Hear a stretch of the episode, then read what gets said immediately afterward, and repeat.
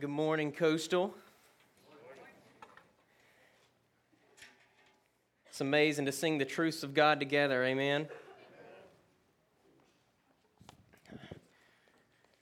Over the last few weeks, we've um, Pastor Sean's been taking us through a series called Hymnology, and I loved. Uh, I've I've really enjoyed going through this series because he he's exposed the theology behind songs that we've been singing for for many, many years.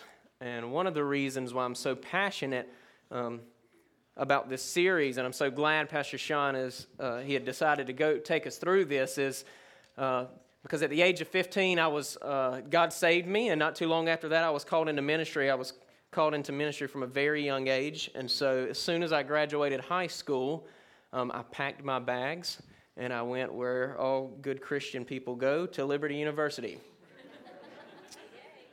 And um, so got to Liberty University, and I declared my major as a worship major, which is strange to declare that that's your major. And uh, in essence, what it was was uh, a music degree with an emphasis on leading congregational music. And, uh, and so I got there, and it took me about a semester before um, I realized some other things that God was doing in my heart, um, and I didn't like. Um, my lack of study of God's Word and what I found in the program, and thank God it's since then been reformed, but um, a lot of worship leaders uh, in this program loved music a whole lot more than they loved reading God's Word.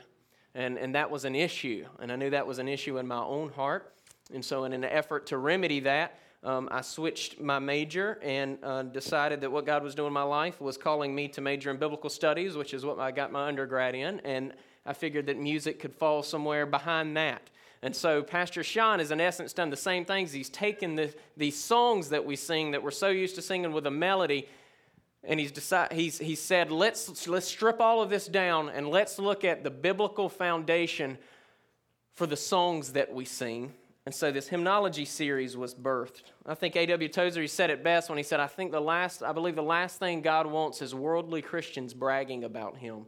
And my desire for you is that you would understand the truths that we sing together as a congregation and we would understand the theology behind the things that we sing because both theology and doctrine um, is very important. And so this morning, my, my desire is to point you toward the person and the work of Jesus Christ and understanding the song that we're going to look at biblically. And the song this morning that's going to be in focus is the great hymn. It's my favorite song. Um, it's called Before the Throne of God Above. Before the Throne of God Above. And uh, Scott and the team's going to lead us in it uh, in a few minutes after this.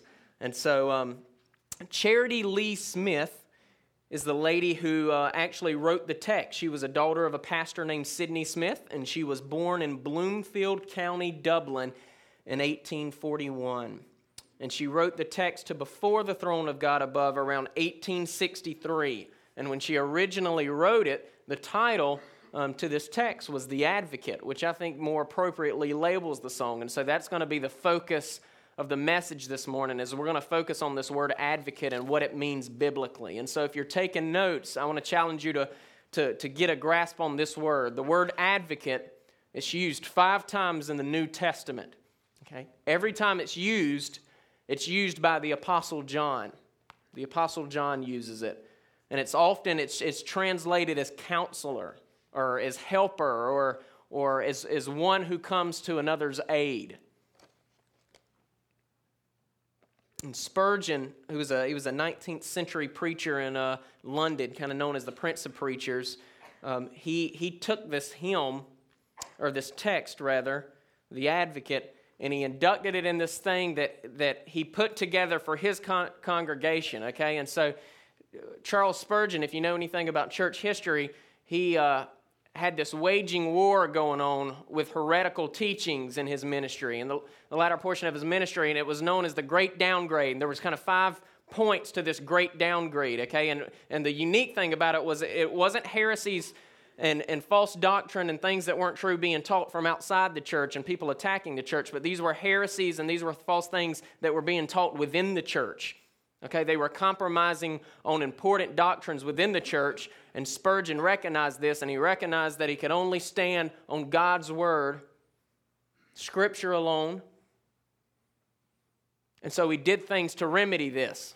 One of the things that he did was for his congregation, in order to teach them biblical theology, he crafted a hymn book that the Metropolitan Tabernacle uh, used every single week. And the name of the hymn book, I thought this was really funny and it's very creative, It's called Our Own Hymn Book. I don't know what happened there. One of the greatest preachers of all time, and that was the best title he could come up with, I guess.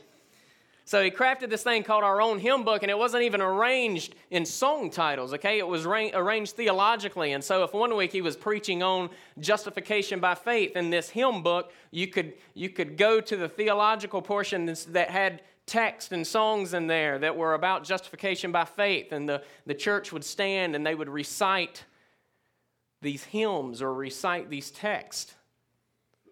And he would use that to, to further build their foundation in God's Word. Something a lot of people don't know, and I didn't know until I, I started studying for this, is that the music, uh, uh, Charitie Smith, the one who wrote the text to the advocate before the throne of God above, she didn't write the music or the melody to this song. She didn't do that. And so when Spurgeon's congregation would recite this, okay, when he inducted it into his their hymn book, this is I want to show you exactly how it would go. And so do me a favor, if you're able, stand with me. This is how the Metropolitan Tabernacle Church, the church that Charles Spurgeon was the pastor of, this is how they would recite before the throne of God above. Do this with me. Say, before the throne of God above, I have a strong and perfect plea a great high priest whose name is love, whoever lives and pleads for me. My name is graven on his hands, my name is written on his heart. I know that while in heaven he stands, no tongue can bid me thence depart. No tongue can bid me thence depart. When Satan tempts me to despair and tells me of the guilt within, Upward I look and see him there who made an end to all my sin. Because the sinless Savior died, my sinful soul is counted free. For God the just is satisfied to look on him and pardon me, to look on him and pardon me. Behold him there, the risen Lamb, my perfect, spotless righteousness the great unchangeable I am, the King of glory and of grace. One with himself, I cannot die. My soul is purchased by his blood. My life is hid with Christ on high, with Christ my Savior and my God. With Christ my Savior and my God. You guys can be seated. This is how Charles Spurgeon's church would have recited this text as he was trying to teach them the gospel. And what I th- thought was unique was it wasn't until 1997 that music was even put together for this hymn that we now sing. And we're indebted to a lady named Vicki Cook out of Sovereign Grace Ministries for, for crafting a melody and, and music that, that's accessible to us to be able to sing. It's accessible to the masses. And so it wasn't until 1997 that we sang this song at all. Prior to then, it was recited just like you and I did uh, just a moment ago. So today, I want to expose three things to you. The first is I want to focus on our need for an advocate. Okay, why did Charitie Lees write this song? Why do we need an advocate? The second thing is I want to look I want to look at this morning is, is the qualities that it, this advocate must have in order to be a worthy advocate. And then the last thing I want to do is I want to point you toward the advocate, which we already know is Jesus Christ. And we're going to examine the person and work of Jesus Christ. And one of the greatest joys of my ministry um, that you guys have given me and others have given me is, is, to be able to preach and teach the gospel of Jesus Christ. That's my, my biggest passion, to point people toward the person and work of Jesus Christ. And, and uh, it's my estimation that that is exactly what Charitie Lee Smith was striving to do when she penned this song, The Advocate. And so let's pray and then we're going to dive right in. Heavenly Father, you are worthy. You are holy. You are just. And the only thing that pleases you is your Son, Jesus Christ. And so, Lord, as we look at our need for an advocate this morning, God, I pray that if there's someone in this room that doesn't know you as Lord and Savior, God, I pray that you would make them uncomfortable to the point that they surrender their lives to you, Lord. God, I pray for the believers in this room this morning, God, that you would, you would continue to grow this passion for your true gospel. And you would continue to grow this love in our hearts for the people you died for. And so thank you for who you are, and thank you for your word and your truth, Lord. And we love you, and it's in Christ's name I pray. Amen. If you have your Bibles, uh, turn with me to the book of First John. It's toward the end of the New Testament. First John, we're going to look at chapter 2. And if you don't have a Bible, there's one in front of you. And if you don't own a Bible, um, you are more than welcome to take that one home with you. First John, starting with chapter 2, while you're turning there, I want to give you a brief background um, as this is going to be our primary text. We're going to move um, in different uh, places throughout the Bible this morning, but this is kind of our foundational text. Um, uh, the book of First John, it was written by the Apostle John, uh, not John the Baptist. They're two different people, okay? And um, he, he wrote this when he was very advanced in age, okay? And so if you need a picture of that, just look at Jeff Shrout when he gets back on stage. And so, looked a lot like Jeff Shrout. And so, um, he, he wrote it when he was really advanced in age. He was, he was one of the only living eyewitnesses left, okay? And, uh, and, and he, he, a large portion, if you were to read the Gospel of John and, and if you were to, to read First John, a large portion of his ministry um, was centered around teaching people that Jesus Christ is God incarnate, okay? Jesus Christ is God in the flesh, is God in the flesh and, and that he was the promised Messiah that was going to bring salvation to every tribe, tongue, and nation, to everyone who would believe. And John was constantly in his ministry, he was constantly correcting and rebuking false teachings about Jesus Christ. There was one in particular uh, movement that he was rebuking. It was Gnosticism, okay, which they taught that, that Christ wasn't human, okay? They, they were uh, uh, purely hung to the spiritual aspect of Jesus Christ, denying that Jesus was a physical person, okay? And so,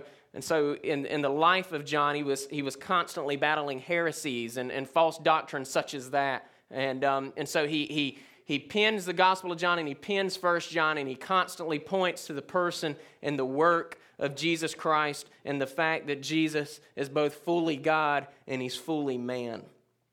So is, is John trustworthy? Is John trustworthy? In 1 John chapter 1, we kind of get John's credentials.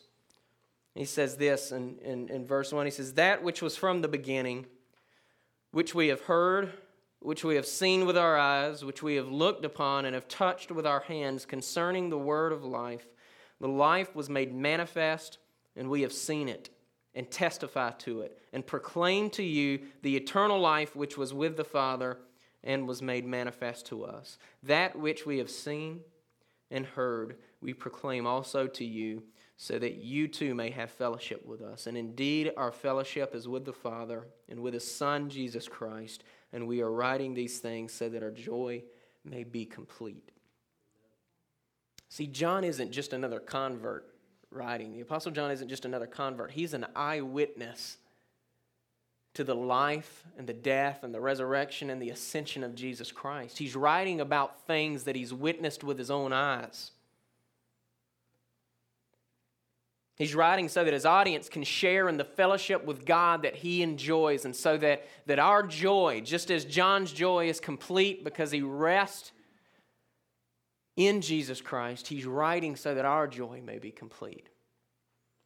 So we can have confidence that the things that we read were written by an eyewitness of Jesus Christ. And so let's look at our main text, chapter 2, verses 1 through 2 of 1 John. The Apostle John says, My little children, I'm writing these things to you so that you may not sin.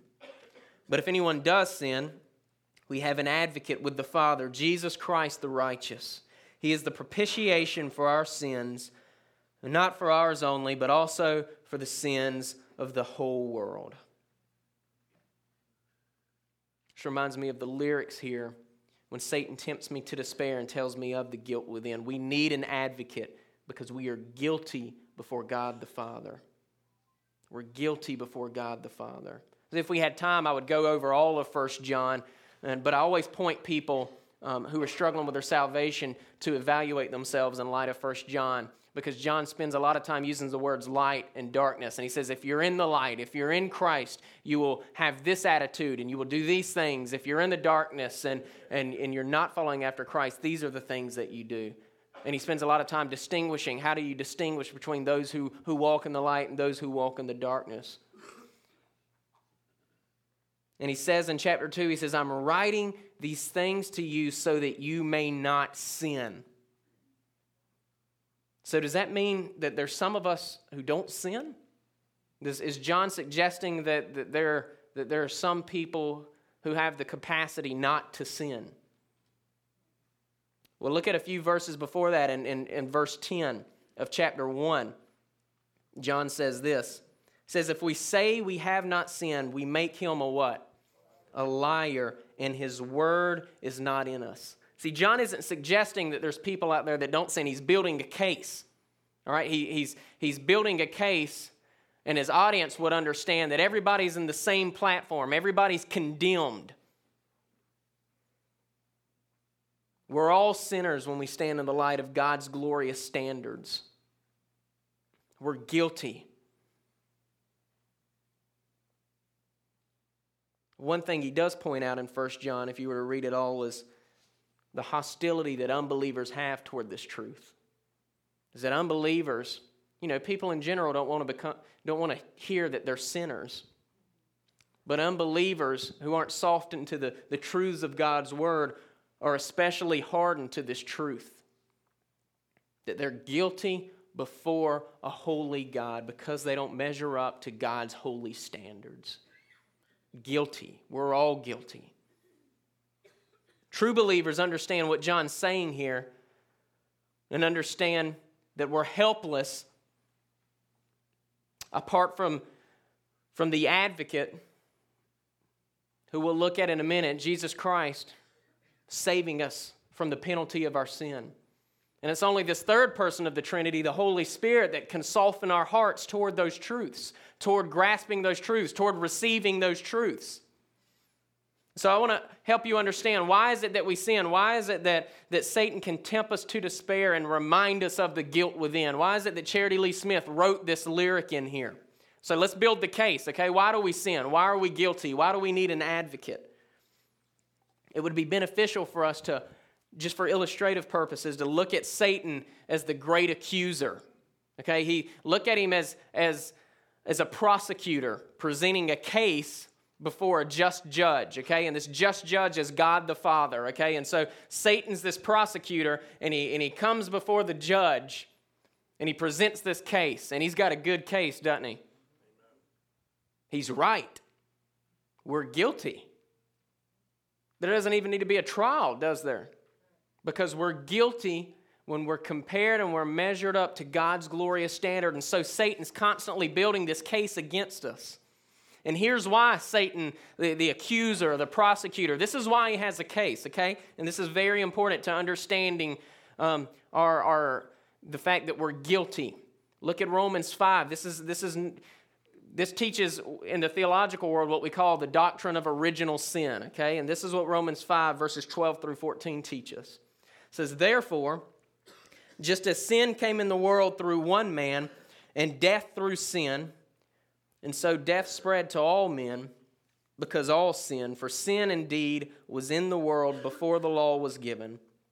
But sin is not counted where there is no law. Yet death reigned from Adam to Moses even over those whose sinning was not like the transgression of Adam, who was a type of the one to come. The Apostle Paul here, he answers the question as to why we sin in this passage, and the, and the answer lies in what I just told you a minute ago the doctrine of original sin. And it's that since the fall, okay, and if you want to read for yourself the, the record of the fall, you can, you can go to Genesis chapter 3 later and, and kind of read that whole account. But in Genesis chapter 3, Adam and Eve, who were the only people ever, ever, who had the capacity to choose God or to not choose God. The only people, okay? They had uh, they were born without sin. They weren't affected by a sin nature. They didn't have original sin. So they had the capacity to choose God or not to choose God. And what in the story goes, they didn't choose God, right? They chose to disobey God. And so sin enters the picture here. And when sin enters the picture, death enters the picture. And not just physical death, but a spiritual death. And we're all affected by it because when Adam sinned, we all sinned. And this thing happened called original sin. And because of original sin, and because God is holy and He can't have anything to do with sin, we're all destined from the moment we're born to an eternity in hell.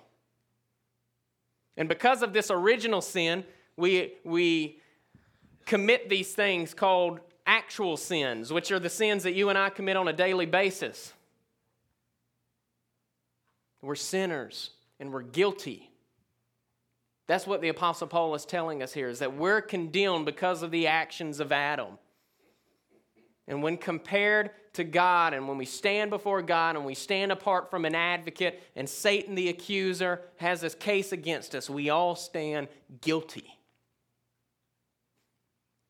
There's a movement in the denomination that I was ordained in that actually teaches now, and it's in their platform, that man is not condemned for original sin. It's completely absurd to me, other than the fact, and, and it not only is absurd, but it's, it's, it's unbiblical, completely unbiblical. It's completely unbiblical to what we just looked at in Romans chapter 5 David even had an understanding that we were condemned for original sin in Psalm 51 when he says, Behold, I was brought forth in iniquity, and in sin did my mother conceive me. We're condemned because of the actions of Adam. See, man is clearly condemned from birth, from birth. Before even actual sins are committed, man's condemned because of Adam's choice to disobey God. You know, this is Christmas time, and we hear a lot about the, the virgin birth, right? We hear a lot about that Jesus is God incarnate, God in the flesh,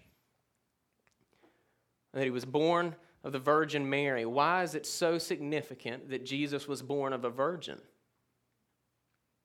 It's significant because Jesus had to be born without sin. If he was born like the rest of us, he would have st- stood condemned like the rest of us. There would be no significance in the birth of Jesus Christ had he not been born apart from sin and without a sin nature. That's the significance of the virgin birth, if anyone ever asks you, is that it separates Jesus from the rest of us. Because Jesus, being fully man and fully God, couldn't have a sin nature and he couldn't be condemned for the actions of Adam, otherwise, he wouldn't be a worthy advocate. The virgin birth is significant to what Jesus Christ came to do.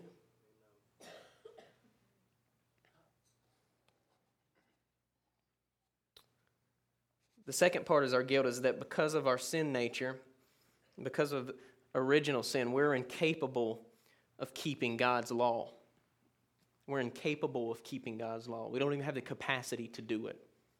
See, because you and I have original sin, the law only makes us more aware of how sinful we are. We can never uphold this, this law that was given to us because of this fallen nature that we have.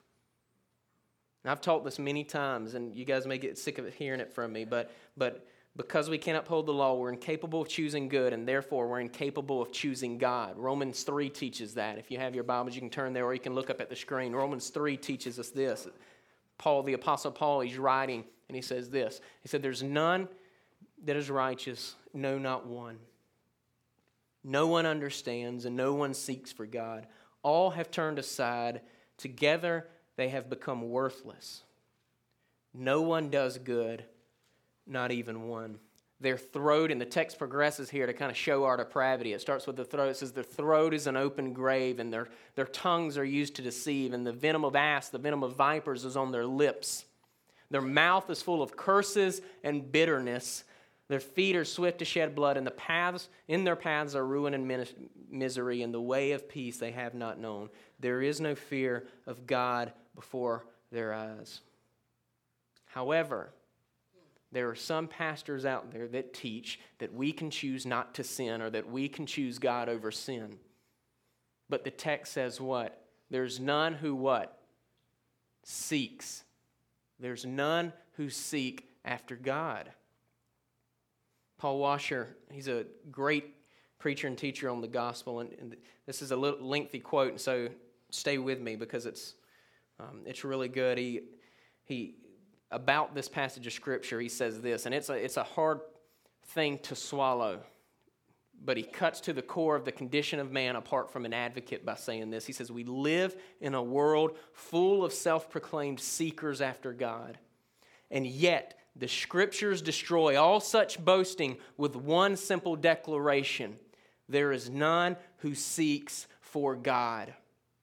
Quite often, we hear young converts to Christianity who begin their testimony with the words, For years I was seeking after God, but the scriptures again reply, There is none who seeks after God.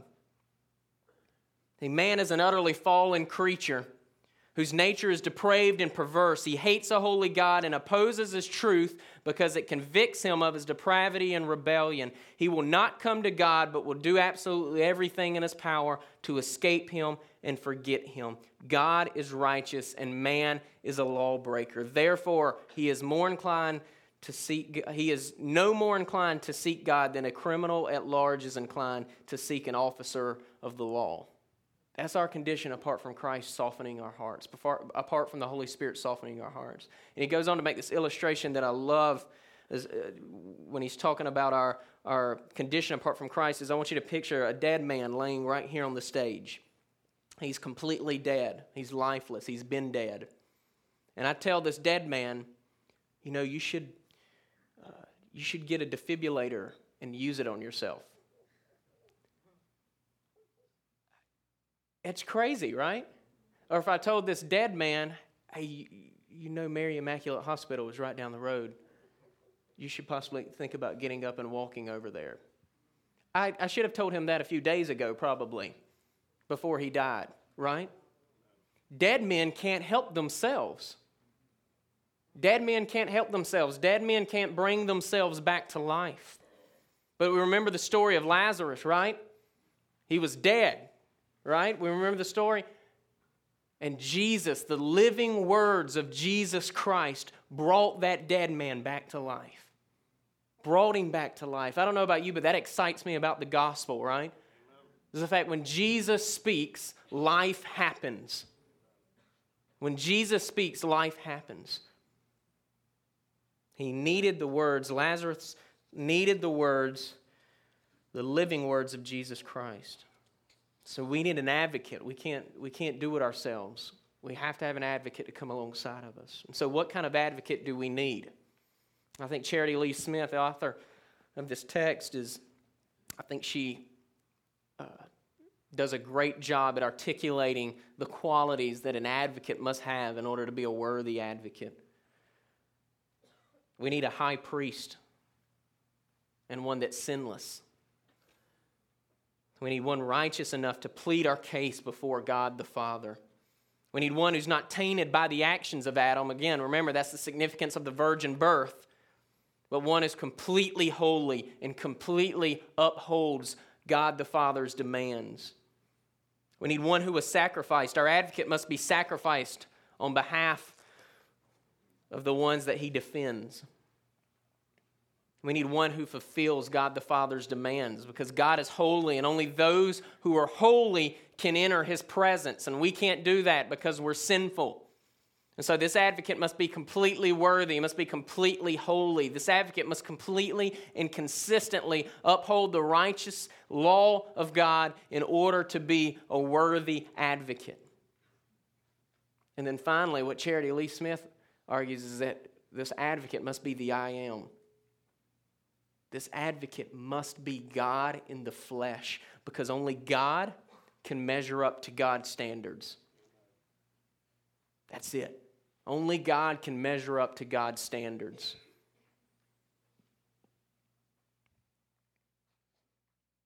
So here we have the worthy advocate, Jesus Christ. And I love the lyrics. She writes, Before the throne of God above, I have a strong and perfect plea. A great high priest whose name is love, whoever lives and pleads for me. And she goes on and says, Behold him there, the risen Lamb, my perfect, spotless righteousness, the great unchangeable I am, the King of glory and of grace. Jesus Christ is our only advocate. See, Jesus is the high priest. Jesus is sinless. Hebrews chapter 4 teaches us this in verses 14 through 16 when the Hebraic author states, Since then, we have a great high priest who has passed through the heavens, Jesus, the Son of God. Let us hold fast our confession. For we do not have a high priest who is unable to sympathize with our weaknesses, but one who in every respect has been tempted as we are, is yet without sin. Jesus Christ. Jesus is the one who was sacrificed. Our primary text that we've been building on, 1 John 2 2, states, He is the propitiation for our sins, and not for ours only, but also for the sins of the whole world. I know I've taught you this word before, but propitiation in this passage, um, uh, you should take note of it if you're writing notes. It's referring to this atoning sacrifice that only the God man Jesus Christ could pay. Only the God man Jesus Christ was worthy enough to atone for our sins and to please God the Father.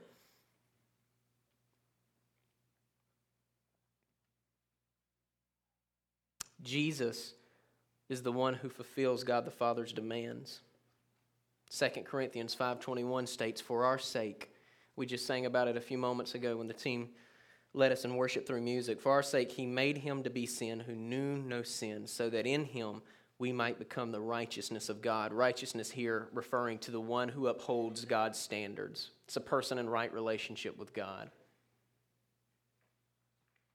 And it's encouraging to me that God for those who are found in Jesus Christ. He doesn't look at us and he doesn't see our shortcomings. He doesn't see the sins of Adam. But he looks at his son and he sees righteousness. The person and work of Jesus Christ is credited, as Pastor Sean likes to say, to our bank account. And God the Father looks at us and he sees his son.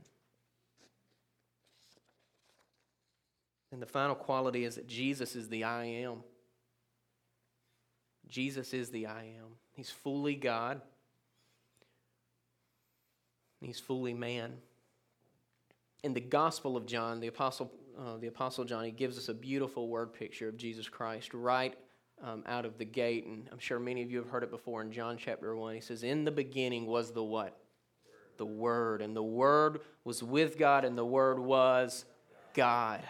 He was in the beginning with God. All things were made through him, and without him was not anything made that was made. In him was life, and the life was the light of men. The light shines in the darkness, and the darkness has not overcome it. Later in John 8:58, the apostle John says, uh, he's quoting Jesus when Jesus says, "Truly, truly I say to you, before Abraham was, I am." Jesus is God the second person of the Trinity.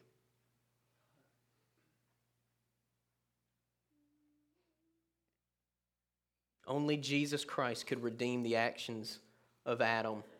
Only Jesus Christ could redeem original sin. Only Jesus Christ could redeem actual sin.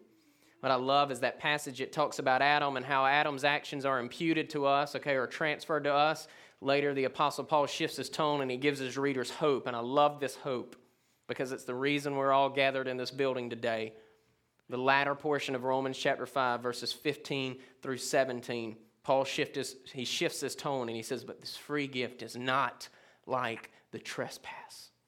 For if many died through one man's trespass, much more have the grace of God and the free gift by the grace of the one man, Jesus Christ, abounded for many. And the free gift is not like the result of that one man's sin, for the judgment following one man's trespass brought condemnation. But the free gift following many trespasses brought justification. If because of one man's trespass death reigned through that one man, much more will those who receive the abundance of grace and the free gift of righteousness reign in life through the one man, Jesus Christ. See, earlier, remember when we pictured Satan as this prosecutor, right? As this, as this great accuser who's, who's, who's presenting this case before the just judge, God the Father.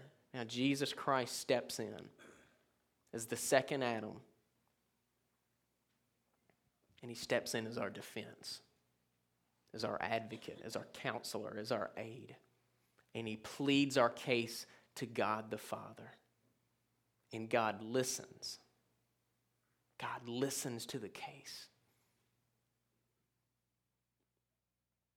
See, God the Father is a just judge. I've told you this before, but this just judge, because God is just, He couldn't just forgive and forget sin because He's just and because that would violate the character of God. He couldn't just forgive and forget.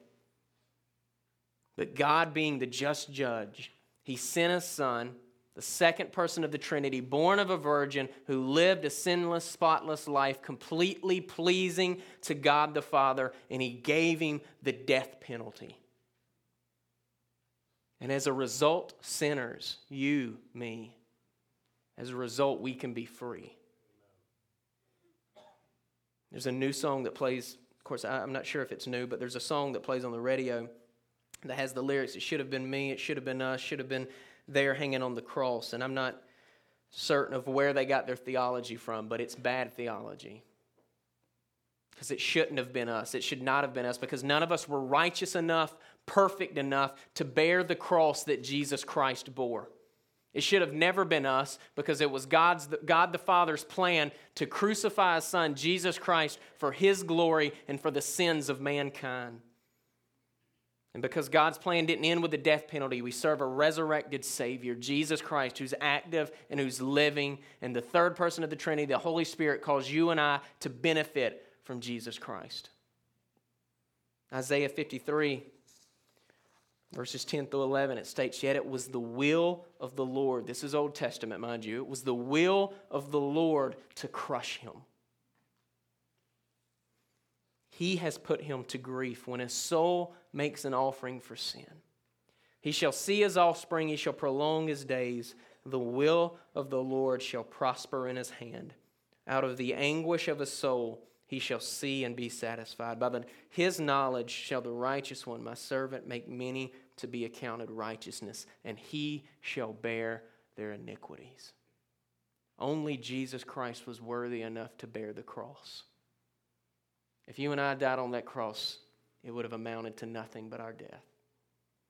But Jesus Christ, the God man, bore the brunt of our punishment and delivered us not from the presence of sin but from the penalty of our sin. And I'm grateful for that, and I'm thankful for that. I think Charles Spurgeon, he inducted this song, or this text rather, into his hymn book to teach people about the gospel of Jesus Christ. And I believe that's exactly what Charitie Lee Smith intended for it to do, was to teach the people the biblical gospel of Jesus Christ.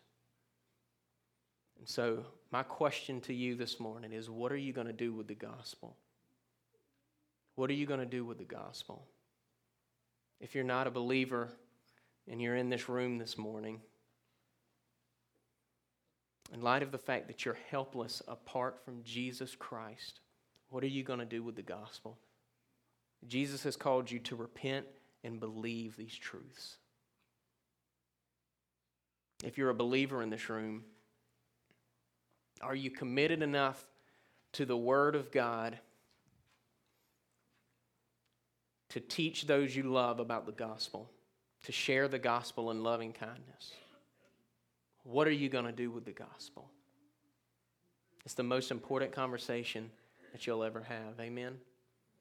And I'm thankful that we have an advocate that pleads our case, pleads our case before God the Father so that we can one day enjoy a perfect fellowship in heaven together as a church. Amen. So let's close in prayer.